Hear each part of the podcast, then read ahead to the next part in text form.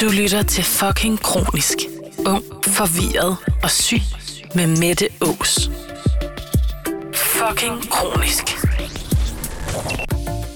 Mit navn er Mette. Jeg er 23 år, og jeg har hele mit liv levet med en leversygdom. Derfor ved jeg, hvor svært det er at være ung, samtidig med, at man er kronisk syg. I denne podcastserie får jeg besøg af andre kronisk syge unge, som vil fortælle deres historie om livet, når man er ung og fucking kronisk. Dagens gæst er Liv, som har flere kroniske diagnoser.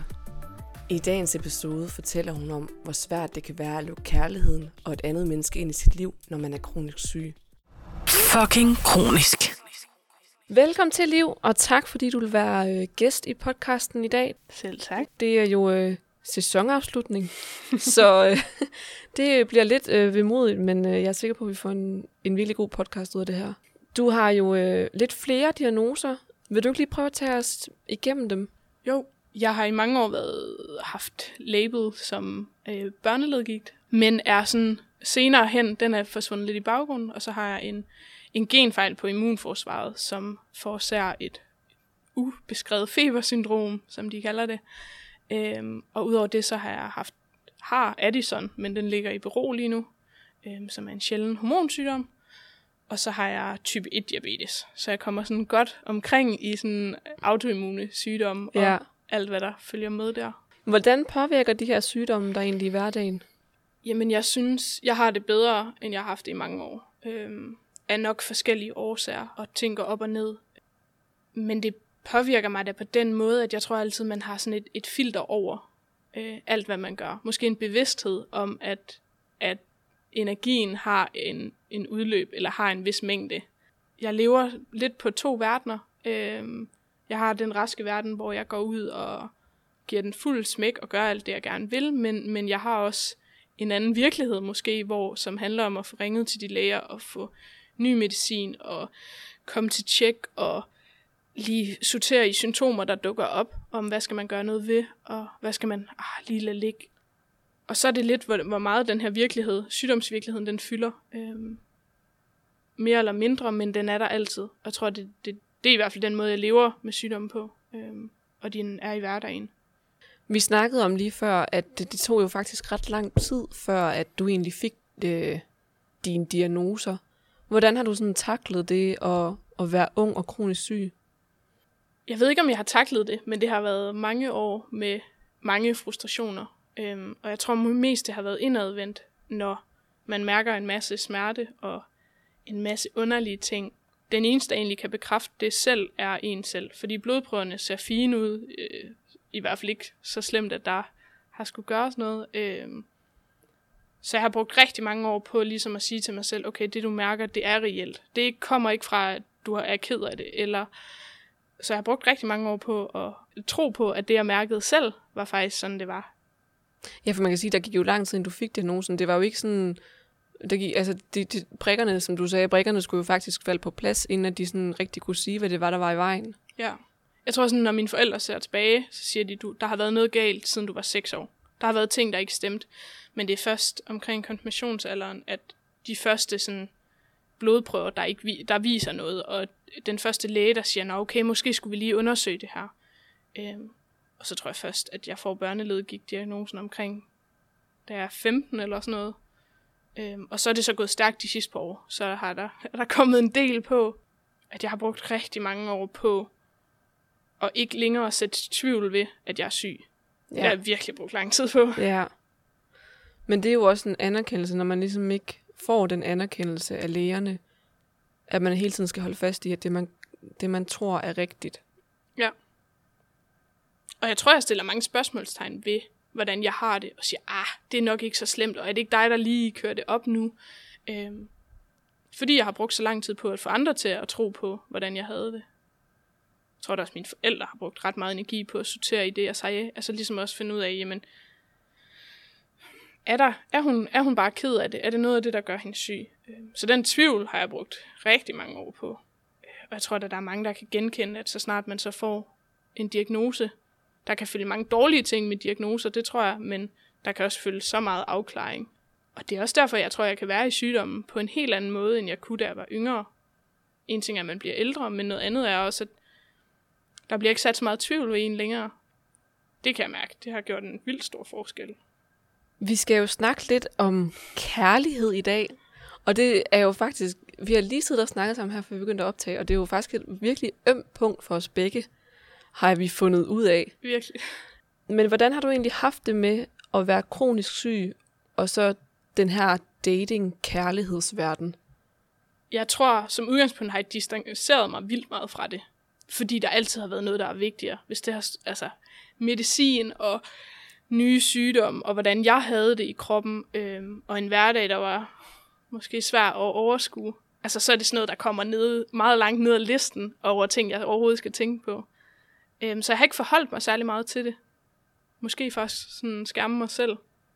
Og som vi snakkede om, så det her med, at jeg, jeg tror, jeg har følt lidt, at mit hoved var skilt fra kroppen af.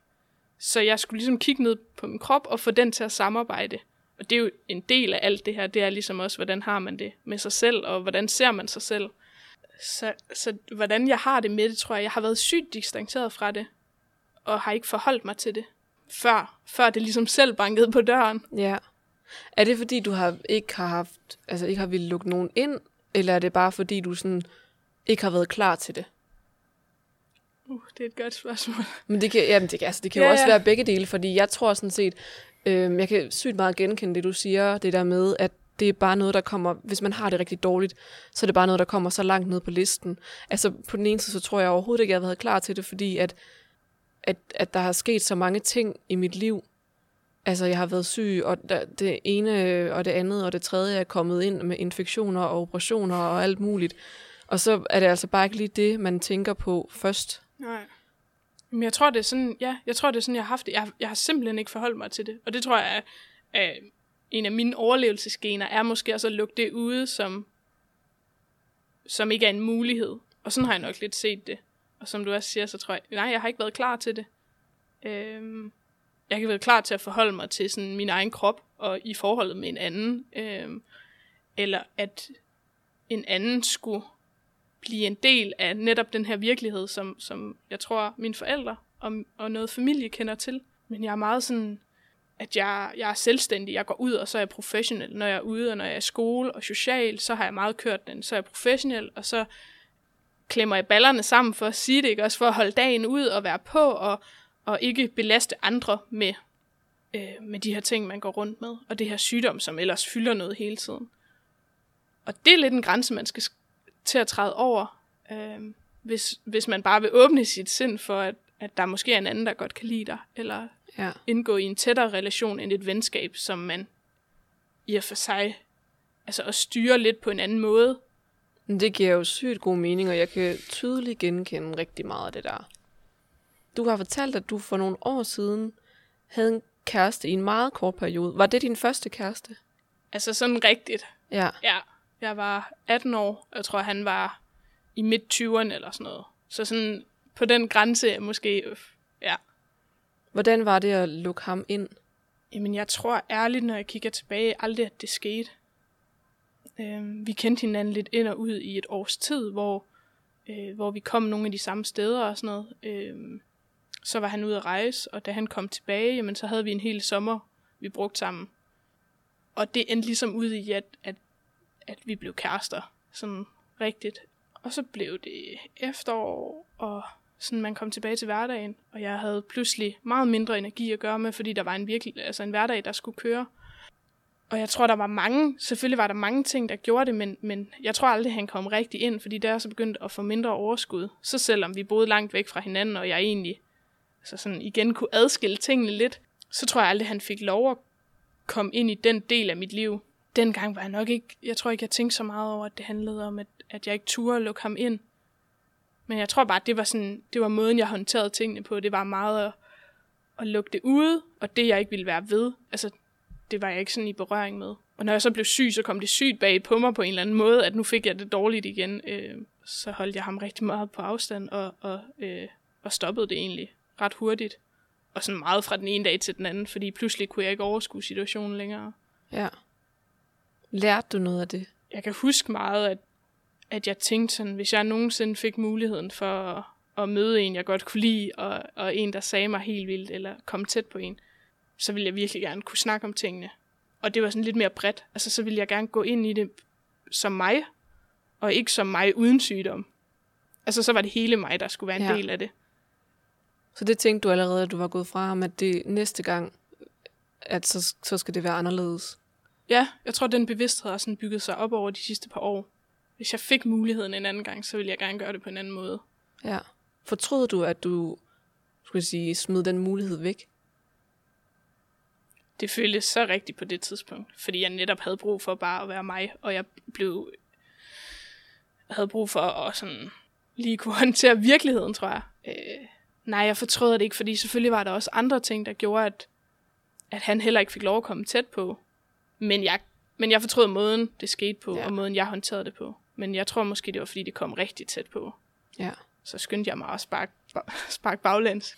I dag er du sammen med din kæreste Adam, Ja øhm, og I har været sammen i halvandet år. Hvordan mødte I hinanden? Jamen, vi mødte hinanden her faktisk, da jeg startede på Journalisthøjskolen. Øhm, der har man det rigtig sjovt til at starte med, og, og man skal møde, lære en masse mennesker at kende. Og så var vi på en rustur, og så var der bare et dansegulv, hvor der ikke var så mange mennesker, og en hel nat, hvor der bare blev danset, og ja. Og så tror jeg, at det, der var lidt sjovt med det, var egentlig, at han var en del af en vennegruppe, som, som vi lidt fik startet. Så til at starte med, så tænkte jeg, ah, det skal ikke være noget, og jeg, jeg igen, jeg forholdt mig slet ikke til det. Altså, det var en skide hyggelig aften, og så var der ikke mere i det. Jeg prøvede ikke, jeg prøvede ikke at forholde mig til ham. Lad os sige det på den måde. Vi sad nogle venner sammen og snakkede, og så lige pludselig kommer vi ind på, at, at en af dem skulle have taget blodsukker, som man jo gør med diabetes. Og jeg kører bare derud, og jeg snakker bare løs om det der. Og så kan jeg huske på et tidspunkt, så vender han sig mod mig og kigger mig i øjnene og siger, har du diabetes? Så jeg bare, ja, vender mig væk igen og snakker videre. Altså, så der blev ikke gjort noget ud af det. Det var bare sådan, når jeg havde meldt det ud af. Jeg havde, jeg havde lidt gang i noget andet på det tidspunkt og sådan noget. Så nogle af de ting, der ligesom kom op, kom ligesom op lø- lidt løbende. Øhm, og jeg tror meget, jeg tog en beslutning omkring det her tidspunkt i mit liv, at jeg gad ikke holde det, altså jeg gad ikke distancere mig så meget fra det med, altså det med fysisk kontakt og forhold og sådan nogle ting.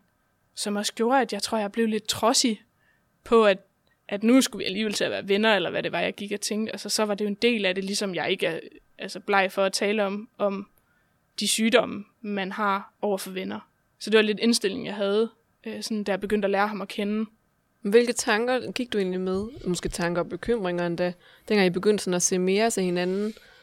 Jamen, jeg tror, at jeg har taget, lidt, jeg har taget en beslutning om at sige, at nu snakker jeg meget mere om det. Jeg har meget mere afklaring, end jeg havde for nogle år siden. Så når folk spørger, det er ikke fordi, jeg plapper højt om det, men hvis folk spørger, øh, så skal de ikke fortryde, at de havde spurgt mig. Altså, så får de et svar og fortæller meget stille og roligt. Jeg har fra starten af ikke kørt forventningerne ret lavt ned til, at der overhovedet skulle ske noget. Og sådan. Jeg tror, at da vi begyndte at ses, der havde jeg en masse bekymringer, som kom flyvende til mit hoved, og hvad nu hvis, og øh, så måske også ret lavt på mig selv. Hvad var Ja. det for nogle bekymringer? Jamen, det var sådan noget med, at gad jeg være sammen, hvis, hvis nu jeg mødte en, jeg synes var skide sød, ville jeg så gerne være sammen med en, der var, var, var syg. Og jeg er trods alt sat ind i det. Jeg kan da godt se, at man godt kan være en god person, selvom man har en kronisk sygdom. Øhm, så den der med, vil han vælge mig fra? Vil han, og måske en, ikke engang vælge mig fra, men vil han, altså ville det være minuspoint i bogen, hvis der kom sådan besværligheder op? For det er sgu lidt besværligt en gang imellem. Det var nogle af de bekymringer. Også sådan om, om jeg har sådan maskiner siddende på kroppen. Altså, kunne det godt gå fysisk? Gider man godt se på det? Der var ret mange bekymringer, der kom, men jeg tror også, jeg var god til at ligesom skyde dem væk. Og sige, nu tager vi en ting ad gangen. Altså, en ting ad gangen, og okay, jeg kunne mærke, jeg tror ikke, jeg var så bevidst om, at det skulle være noget. Jeg synes bare, der var et eller andet, der var meget interessant. Han virkede sgu meget sød. Og ligesom sige til sig selv, fuck det, det er de her ting, jeg har med mig i rygsækken. Jeg kan ikke gøre noget ved det, selvom jeg virkelig gerne ville lige nu. Så vil jeg virkelig gerne have det hele bare forsvandt. Så er de der. Og så gå ind med den stolthed, ligesom sige, men det er jo ikke, det er jo ikke et problem for mig i hverdagen, eller det er i hvert fald noget, jeg har accepteret. Så hvorfor skulle det være et problem for ham? Nu fortalte du jo, at, øh, at du jo allerede, da I startede med at være venner, at han allerede vidste der, at du var kronisk syg. Hvornår lukkede du ham sådan mere ind i den her verden? Men jeg tror, han vidste, at jeg havde diabetes, som, som jo er forholdsvis til at forholde sig til. De fleste har hørt om det. Men jeg må ærligt indrømme, jeg kunne også godt mærke, at der var noget på spil på et eller andet tidspunkt. Øhm, så hvor, når jeg møder nogle nye bekendtskaber, ofte bare fortæller åbent om det, hvis det, det giver mening, så med ham holdt jeg faktisk meget tæt. Og så kom det sådan løbende, hvis vi lå en eller anden morgen, og, og vi lå og snakkede om, hvad man havde lavet, eller hvad man skulle, og der kom noget med et, et sygehusbesøg, jamen så kastede jeg den lidt sådan ind. Men jeg holdt meget tæt, også mere end jeg normalt gør. Øhm, og så har jeg sådan sluppet lidt af gangen, og kan jo godt mærke, at jo mere jeg slipper, altså jo nemmere bliver det for både ham og jeg. Men jeg, jeg vil sige, at jeg holder, jeg holder tæt omkring det. Og nogle gange virker det lidt fjollet, men det første lange stykke tid skulle jeg jo for fanden sikre mig, at han ikke smuttede. Det skulle i hvert fald ikke være på grund af det. Hvordan reagerede han? Jamen, godt og nemt. Altså, det var jo det. Der var jo ikke, der var jo ikke nogen grund til ikke at fortælle det. Og jeg ved jo også godt, at, at vi, vi alle sammen har jo et eller andet. Og det gør os jo ikke. Det gør jo ikke, at man mindre kan lide en person, fordi de har et eller andet med sig i rygsækken.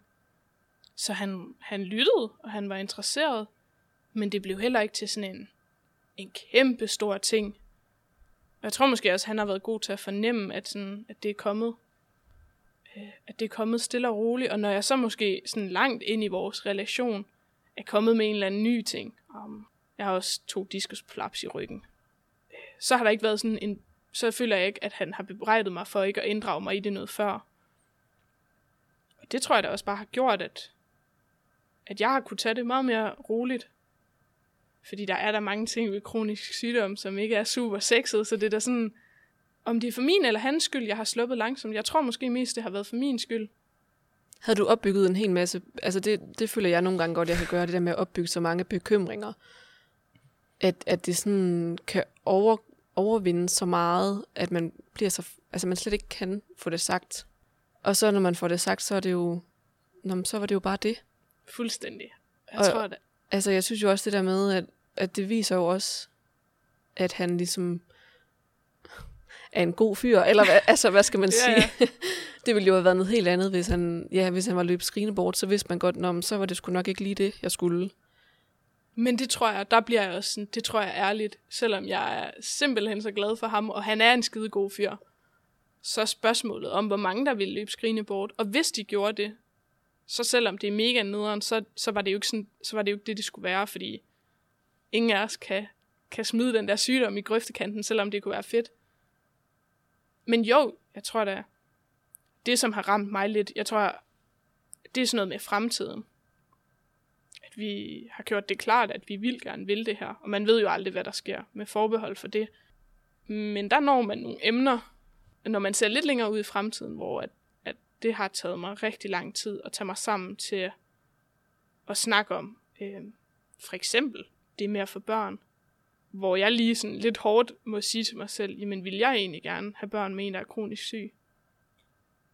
Det kan jeg da godt blive i tvivl om, om, og det er da fordi, jeg også tidligere i mit liv har været i tvivl om, jamen, hvis nu man engang fik muligheden for at få børn, ville man så gerne det med det, man har, kan risikere at give videre? Det har jeg, ja, jeg, altså jeg kan jo ikke give noget videre, men jeg har mere haft en tanke om, at jeg var sikker på på et tidspunkt, at jeg ikke ville have børn, fordi at jeg var så bange for, at der skulle ske dem noget, eller de skulle blive født med et eller andet andet, Ja. og så de skulle igennem alt det, jeg havde været igennem. Det kunne jeg slet ikke klare tanken om. Øhm, og heldigvis er der jo, bliver der jo født rigtig mange sunde og raske børn, men min, jeg kalder det jo altid, min sygdom er jo nærmere en bygningsfejl. Det er jo ikke noget, Ja. det er jo ikke noget, øh, altså ligesom din er en genfejl.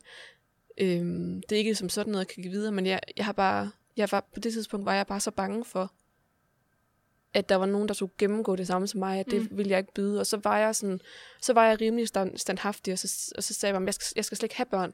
Ja. Ja. Og folk var sådan, hvorfor skal du det? Men jeg skal bare ikke have nogen. Al- Altså, det jeg bare ikke.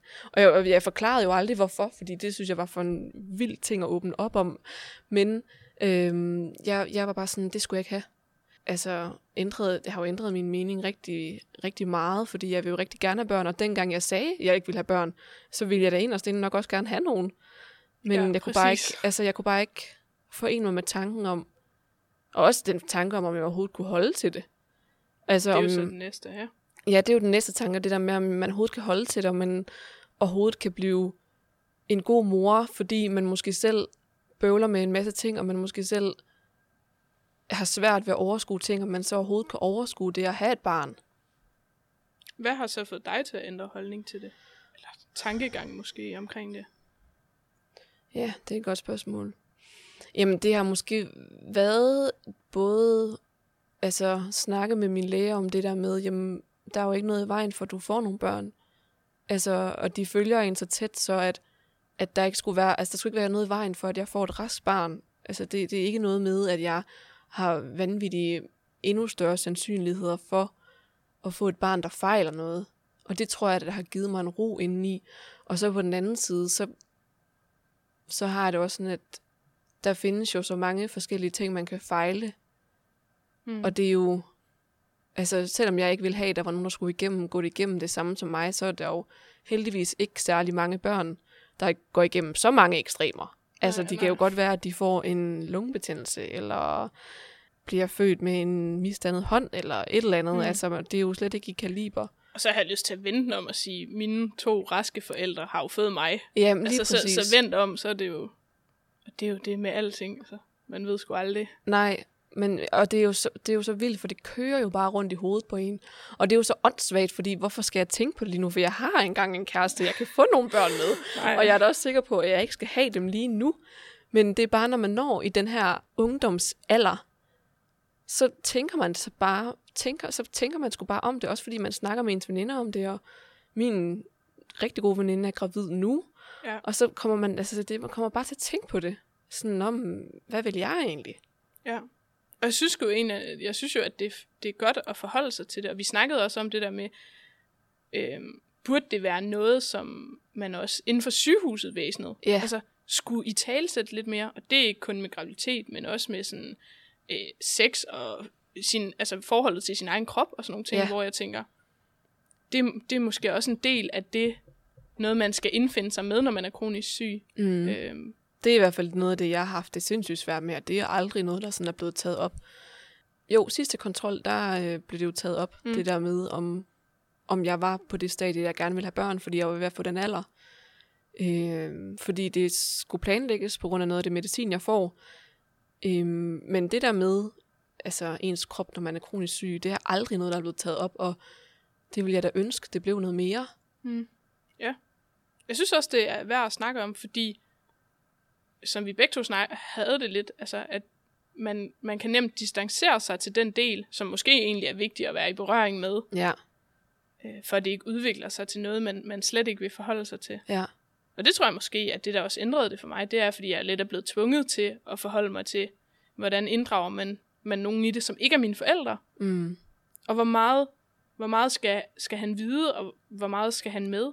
Ja. Og der er der mange ting, hvor jeg tænker, han, det kommer på et tidspunkt. Øhm, og begyndt sådan forholdsvis for nylig, at nu har han været med på sygehuset nogle gange.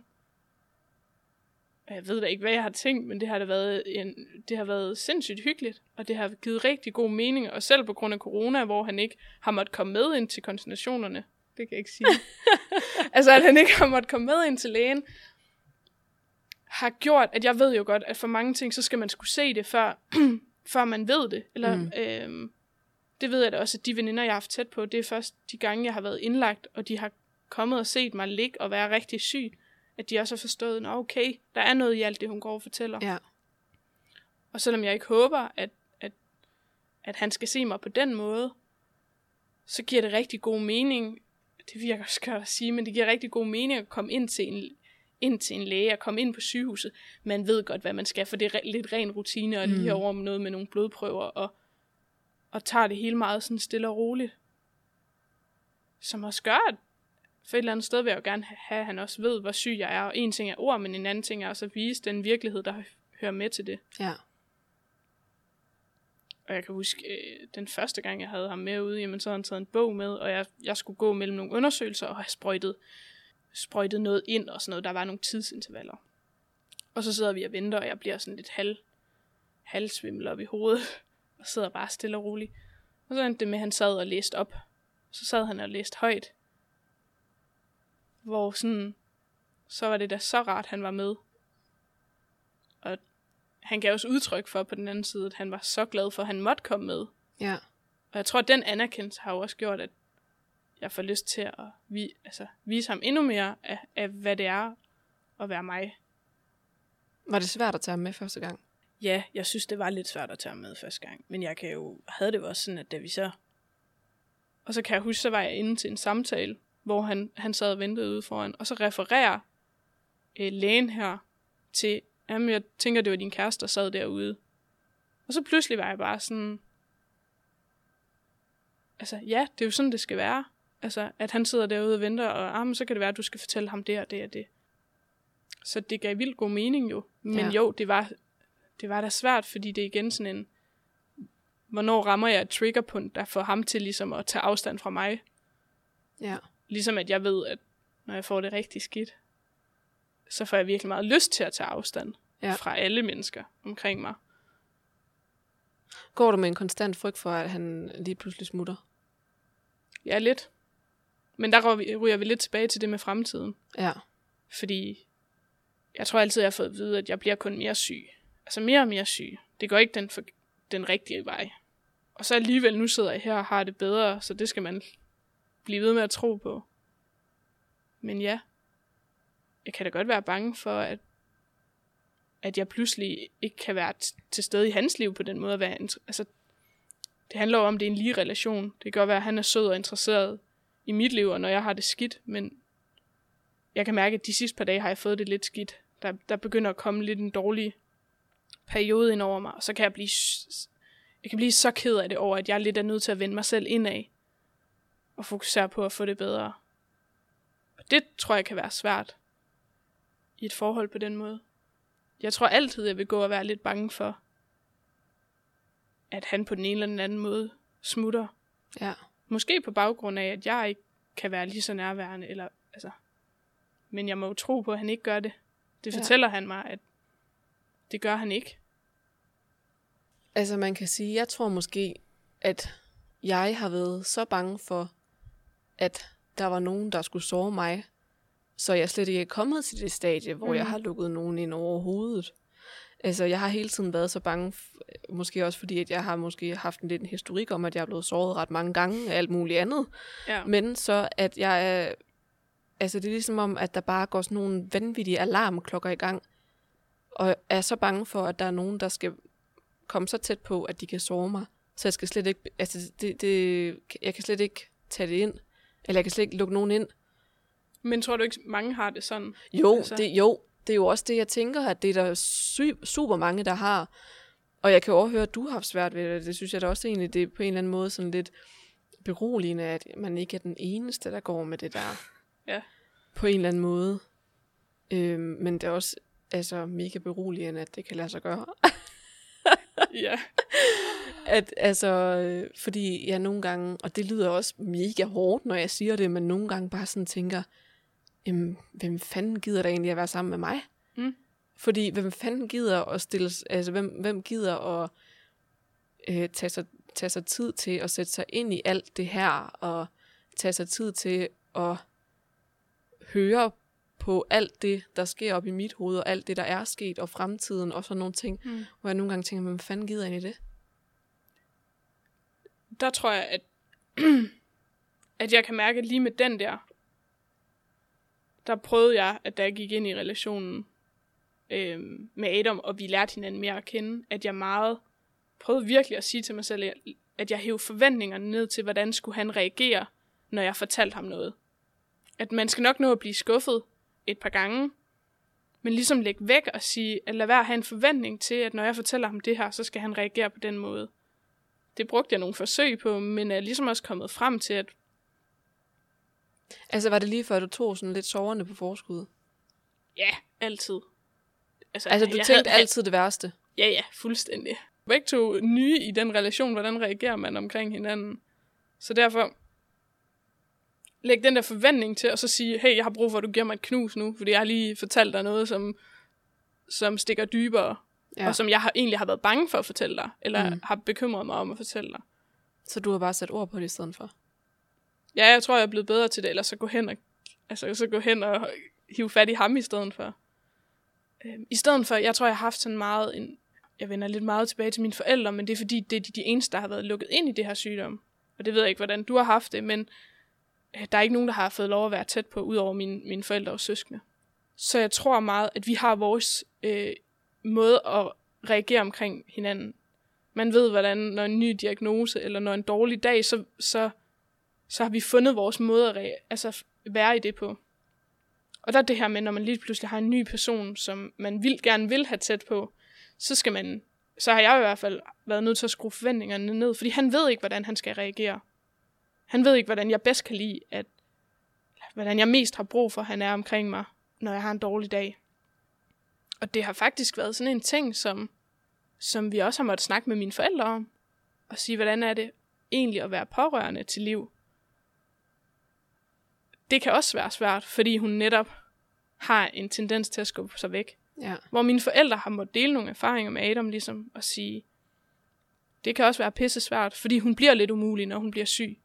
Og den tror jeg er rigtig god at tage den dialog omkring. At det skulle heller ikke altid nemt at være rundt omkring os. Og det har hjulpet mig ret meget, at jeg ikke har en forventning om, hvordan jeg godt kunne tænke mig, at han reagerer. Ja. Så må jeg sige, at, at det er det her, jeg har brug for. Så jeg prøver at sige det på alle mulige dumme måder, og altså sige det nu bare en til en. Ja. Jeg, jeg har virkelig brug for, at du lige kommer tæt på nu. Og der tror jeg, at man skal være nået et sted, hvor man også har den der, jeg kan godt bede om noget. Ja, det der med at række ud efter hjælp, det er pisse svært. Ja, virkelig. Og jeg kan godt, jeg, jeg kan godt bede om, at, at du gør det her for mig. Det har jeg haft helt vildt svært ved, fordi jeg igen har haft den her, jeg føler, at jeg er lidt lav på kontoen. Altså, jeg kan ikke bede dig om noget, fordi du, du lever ligesom med, at, at jeg er syg og sådan nogle ting. Ja. Hvis det giver mening. Ja, ja, det giver mega meget mening, det der. Jamen, det har jeg faktisk ikke tænkt over, men det synes jeg giver mega meget mening, det der med, at man føler, man skal... Ja, altså når man åbner op omkring det her, og det, man har en kronisk sygdom i et forhold, føler man, at man beder den anden om så mange ting, og så kan man ikke bede om noget mere. Nej, præcis. Man føler ikke, at der er ligevægt på kontoen. Altså man føler ikke, at forholdet er ligeværdigt. Også fordi en dårlig dag, hvor man har det skidt, den, den er ikke planlagt. Jeg synes, det er svært at forvente noget af ham, fordi Altså man føler allerede, at man forventer en masse i, i det med, at han har i gåseøjne valgt at være sammen med dig. og det er lidt besværligt, at Ja, ser jeg det jo som. Ja. ja.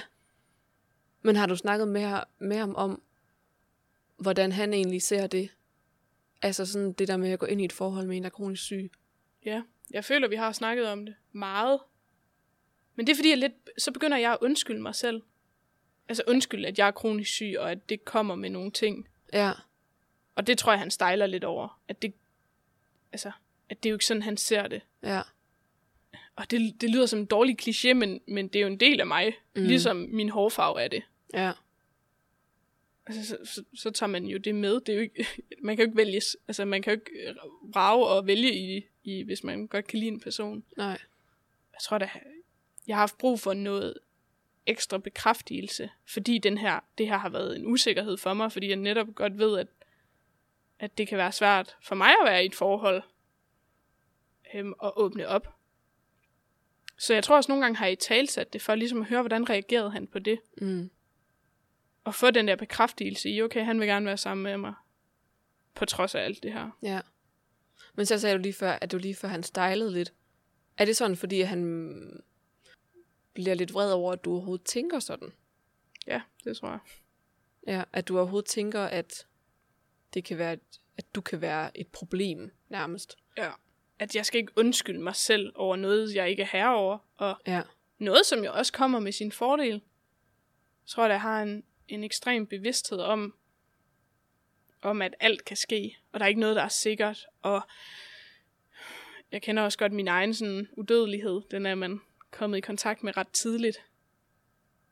Så jeg tror, han har været god til at prøve at, at skubbe den der følelse væk, at, at jeg havde noget, jeg skulle undskylde. Ja. Hjælper det dig, at han at ser på det sådan? Det gør det da. Og, og mest af alt hjælper det, at jeg får lov at sige højt mine usikkerheder omkring det her. Ja. Og ligesom høre det, høre det fra ham af, sige, men det, altså, det er et problem, vi tager en ting ad gangen. Ja, så han hiver dig ligesom, når du er på vej op i, i det der lag, hvor du bliver mega usikker på dig selv, og er bange for, at han tager sine gode sko og går, at så hiver han dig lidt tilbage igen. Ja, det tror jeg. Shit, det, altså, jeg tror meget, ja, det har jeg brug for at høre. Det, eller det, til at starte med havde jeg sygt meget brug for at høre det. Nu ved jeg jo godt, at, at nu tror jeg da heller ikke, jeg ser det som et problem. Og hvordan, det er måske også den der med at sige, jeg, som udgangspunkt ser jeg det ikke som et problem, at jeg er syg. Det er et vilkår, punktum. Det, så hvorfor skulle han se det som et problem? Ja. Men når det er sagt, så synes jeg også, at det er den fedeste kommentar, og det kan virke underligt, men det er den fedeste kommentar at få med, at han forleden sagde, at, at måske en snak om noget af det her, sagde, at, at diabetes, det, han lagde næsten ikke mærke til, at jeg havde det. For det er sådan, jeg gerne vil have det. Ja. Jeg tror, der er nogen, der rigtig gerne vil dele det. Altså dele udfordringerne og bekymringerne. For eksempel omkring, øh, omkring diabetes eller noget andet. Og der kan jeg bare mærke, at det behov har jeg ikke lige nu. Jeg ved, han er interesseret. Jeg ved, han, han ved en lille smule om det. Men det gør mig sygt glad, at han ikke, altså, ikke fø, altså, han lægger ikke mærke til, at jeg har det. Mm. Det er sådan en, så synes jeg også, det lykkes for mig at holde det på, holde det på min egen banehalvdel. Ja. Fordi det ønsker jeg, det med den sygdom. Det er så praktisk, at, at den praktik vil jeg gerne klare selv. Ja. Og der ved jeg, at nogle andre måske vil have et behov for, det har jeg da snakket med, med andre diabetikere om, at man gerne vil have et behov for, og at de tager del i alt det her besvær. Og jeg kan godt måske følge sådan, jeg kan godt følge tankegangen lidt, øh, men ligesom tage del i, at en, en, en kæreste hjælper dem at gøre nogle ting i forbindelse med alt det her praktik. Hvor jeg har det sådan, hvis vi er på vej ud og gå en lang tur, og han spørger, om jeg har en juice med, så siger jeg bare sådan, det har jeg styr på, det skal du slet ikke blande dig i. altså der har jeg sådan en, det er sødt, og jeg ved, det er omsorg, men altså, mm. Sådan har jeg altså, blandet dig udenom. Hvordan har du egentlig haft det med at gå fra at være alene omkring alt det her, der hører med, og så at du skulle dele det med en lige pludselig? Jamen, der rammer du nok noget af det, der også har gjort, at jeg har holdt lidt på det. Fordi jeg ved ikke, hvor meget, helt ærligt, hvor meget jeg har lyst til at dele ud af det. Fordi jeg, altså grunden til, at jeg også gerne ville være med og snakke med dig, var jo fordi, at jeg synes, det er svært at snakke om. Mm. Jeg synes, det er svært at snakke om, fordi jeg føler hurtigt, at jeg bliver set på en bestemt måde Ja. derfor jeg ikke har snakket om det i mange år. Men da det så gik op for mig, det faktisk var lidt nemmere at åbne op omkring det, og jeg faktisk fik noget ud af at åbne op omkring det, så er jeg jo også begyndt på det. Men jeg synes, det er svært, og jeg synes stadig, det er svært. Ja. Og selvom det kan være helt vildt rart, at han er i nærheden, og måske nærmest passer på en, når man har det rigtig skidt, så tror jeg stadig, jeg har mest lyst til bare at være mig selv, og lukke mig inde. Og så kan jeg godt møde ham på den anden side, måske en rigtig dårlig dag. Møde ham på den anden side og sige, at jeg havde en skide dårlig dag i, i går, men møde ham med et smil, og møde ham med en, en fornyet energi. Mm. Fordi jeg synes, det er svært at, at altså dele det. Ja.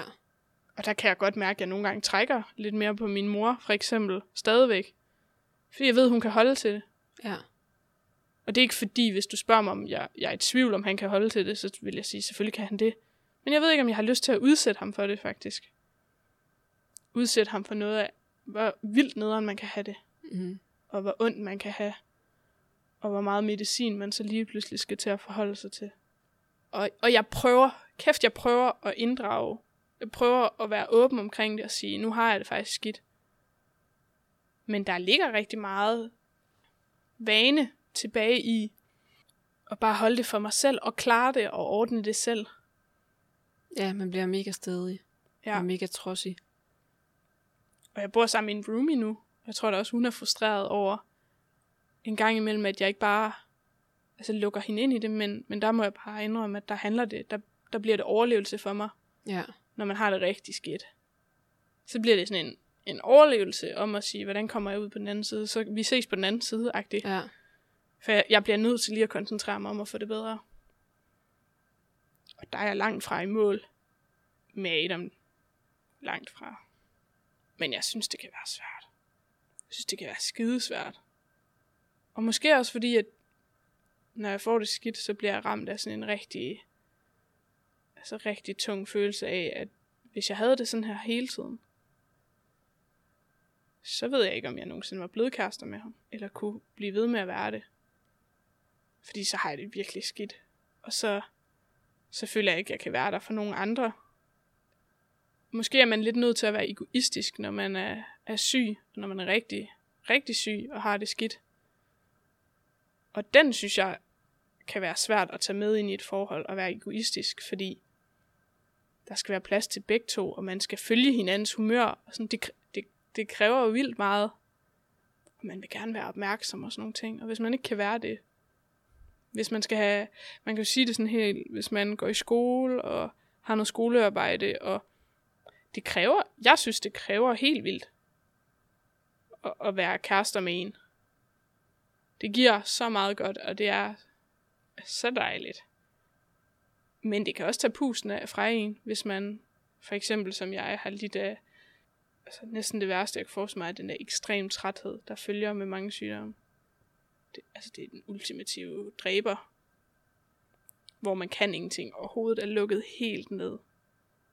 Hvor jeg sådan tænker scenariet, hvordan skulle jeg så kunne være der for ham? Ja. Hvis det, der er noget, det her ikke må, så må det da ikke at lukke, altså lukke min, min omsorg og interesse for andre. Om det så er en kæreste, eller venner, eller familie. Det sådan tager jeg mig selv lige meget, når jeg har det skidt. Altså, så skal jeg også lige minde mig selv om at spørge, hvordan, hvordan har I andre det? Mm. Det kan være svært, men, men jeg tror, det er vildt godt givet ud, hvis man kan huske det. Ja, at man også nogle gange sådan har snakket om, øh, om før, det der med, at man kan, hvis man også får nogle andres glæde, så giver det også selv en et, et boost. Ja, virkelig. Og jeg tror sådan, at, at de tætte, jeg tidligere har haft af mine forældre, jeg kender godt relationen mellem forældre og barn. Jeg må læse meget mere af, og det har de i hvert fald givet udtryk for. Jeg må meget mere læse af og være umulig over for dem. Men, men en kæreste er en anden relation, og den er meget mere ligeværdig. Ja. Det kan være helt vildt svært at være syg samtidig med, at man, man sådan skal være ligeværdig Mm. på den måde. Har du nogen råd til andre kronisk syge unge, der måske er vil sige, bange for kærligheden, men i hvert fald synes, at kærligheden kan være svær? Jamen, jeg tror, at, at man skal starte med sig selv, og ligesom, hvis man kan indfinde sig lidt i de, de vilkår, man har med sig. Og så måske lidt hårdt sige til sig selv, at hvis man gerne vil det her, hvis man gerne vil noget kærlighed, så gør det. Og lad være at være så bange, bange for det. Og jeg tror, hvis man starter med at gå og, og være lidt åben og sige, jeg vil fandme gerne det her. Jeg vil, jeg vil gerne finde en eller anden, der er pisse sød. Så er det sgu synd at sidde og bruge tid på og energi øh, på alt det, som kunne være en bekymring, som måske viser sig slet ikke at være det. Og måske der er noget af det, der viser sig at være, være bekymringen værd, men så tag det til den tid. Det er fandme ærgerligt at gå glip af at blive hammerne forelsket, eller altså finde en, en ligeværdig. Og hvis man så har bekymringen om, for eksempel, er man bange for, om, om man møder en person, der ikke kan sætte sig ind i den her ret store del af ens liv, om at være syg, så må, må du lære personen, hvordan det er, at sætte personen ind i det. Og så være glad for, at, at man kan bidrage med forskellige ting hinandens ja. liv. Men for fanden, start med at gribe den, og så, altså, hjælp dig selv at lægge alle de der bekymringer væk. De skal nok få tid til at fylde, hvis der er noget. Så tænk på alle de gode ting, man har bidrag med. Måske netop fordi man har ligget i en hospitalseng og funderet over livet, og, og måske også funderet over, hvem er jeg, og hvad vil jeg gerne, og hvad vil jeg ikke. Det har jeg i hvert fald brugt ret lang tid på at blive bevidst om. Det tror jeg er et godt sted at starte. Du lytter til fucking kronisk. Vi er jo kommet til det her punkt, hvor den kære Peter Myggen siger, øh, han fik en lort og gjorde det til en gave. Og det har jeg jo ligesom alle andre bedt dig om lige at tænke lidt over. Mm. Hvad, der, hvad du sådan har lært af din sygdomme, eller hvad du sådan har fået ud af det. Jeg tror, jeg har valgt at, at netop tage de, altså holde fast i de gode ting, det, det giver mig. Mm. Jeg tror på mange måder har det givet mig noget at arbejde for. Øhm, og noget, jeg ligesom skulle bevise mig lidt imod. Og sige, alt det her er jeg også, udover Ja. at være syg. Jeg sidder og nikker meget, fordi jeg selv kan ikke genkende til det, men man gerne, så gerne vil bevise, at man er noget andet. Man vil gerne bevise noget, man kan. Mm. Og, jeg, og jeg tror, jeg lykkes med det. Altså, det der med, at jeg har haft noget, jeg skulle arbejde imod, så har jeg virkelig også arbejdet for det, jeg gerne ville. Ja. Jeg har været selvstændig fotograf i mange år, og jeg er kommet ind på en, en uddannelse, som få får lov til. Øhm, og har arbejdet med film i mange år, har, har prøvet ret mange ting, jeg synes er fedt. Og jeg er ikke sikker på, at jeg havde altså sprunget ud i at gøre det, hvis ikke jeg havde noget, jeg skulle kæmpe, sådan arbejde imod. Øhm, og så tror jeg, jeg har fået en, en bevidsthed om netop at holde de her gode ting for øje Ja. på trods. Og en bevidsthed om, at, at der er ikke noget, der er sikkert. Nogensinde. Jamen, øh, tusind tak, Liv, fordi du havde lyst til at være med i podcasten. Selv tak. Det har været en øh, super god afslutning på den første sæson. Ja, så tusind tak, fordi du ville være med. Selv tak. Du har lyttet til Fucking Kronisk. Ung, forvirret og kronisk syg med Mette Ås. Følg os på Instagram og i din favorit podcast-app, så er du den første til at vide, når der er et nyt afsnit ude med historier fra virkelighedens unge, forvirrede og kroniske syge.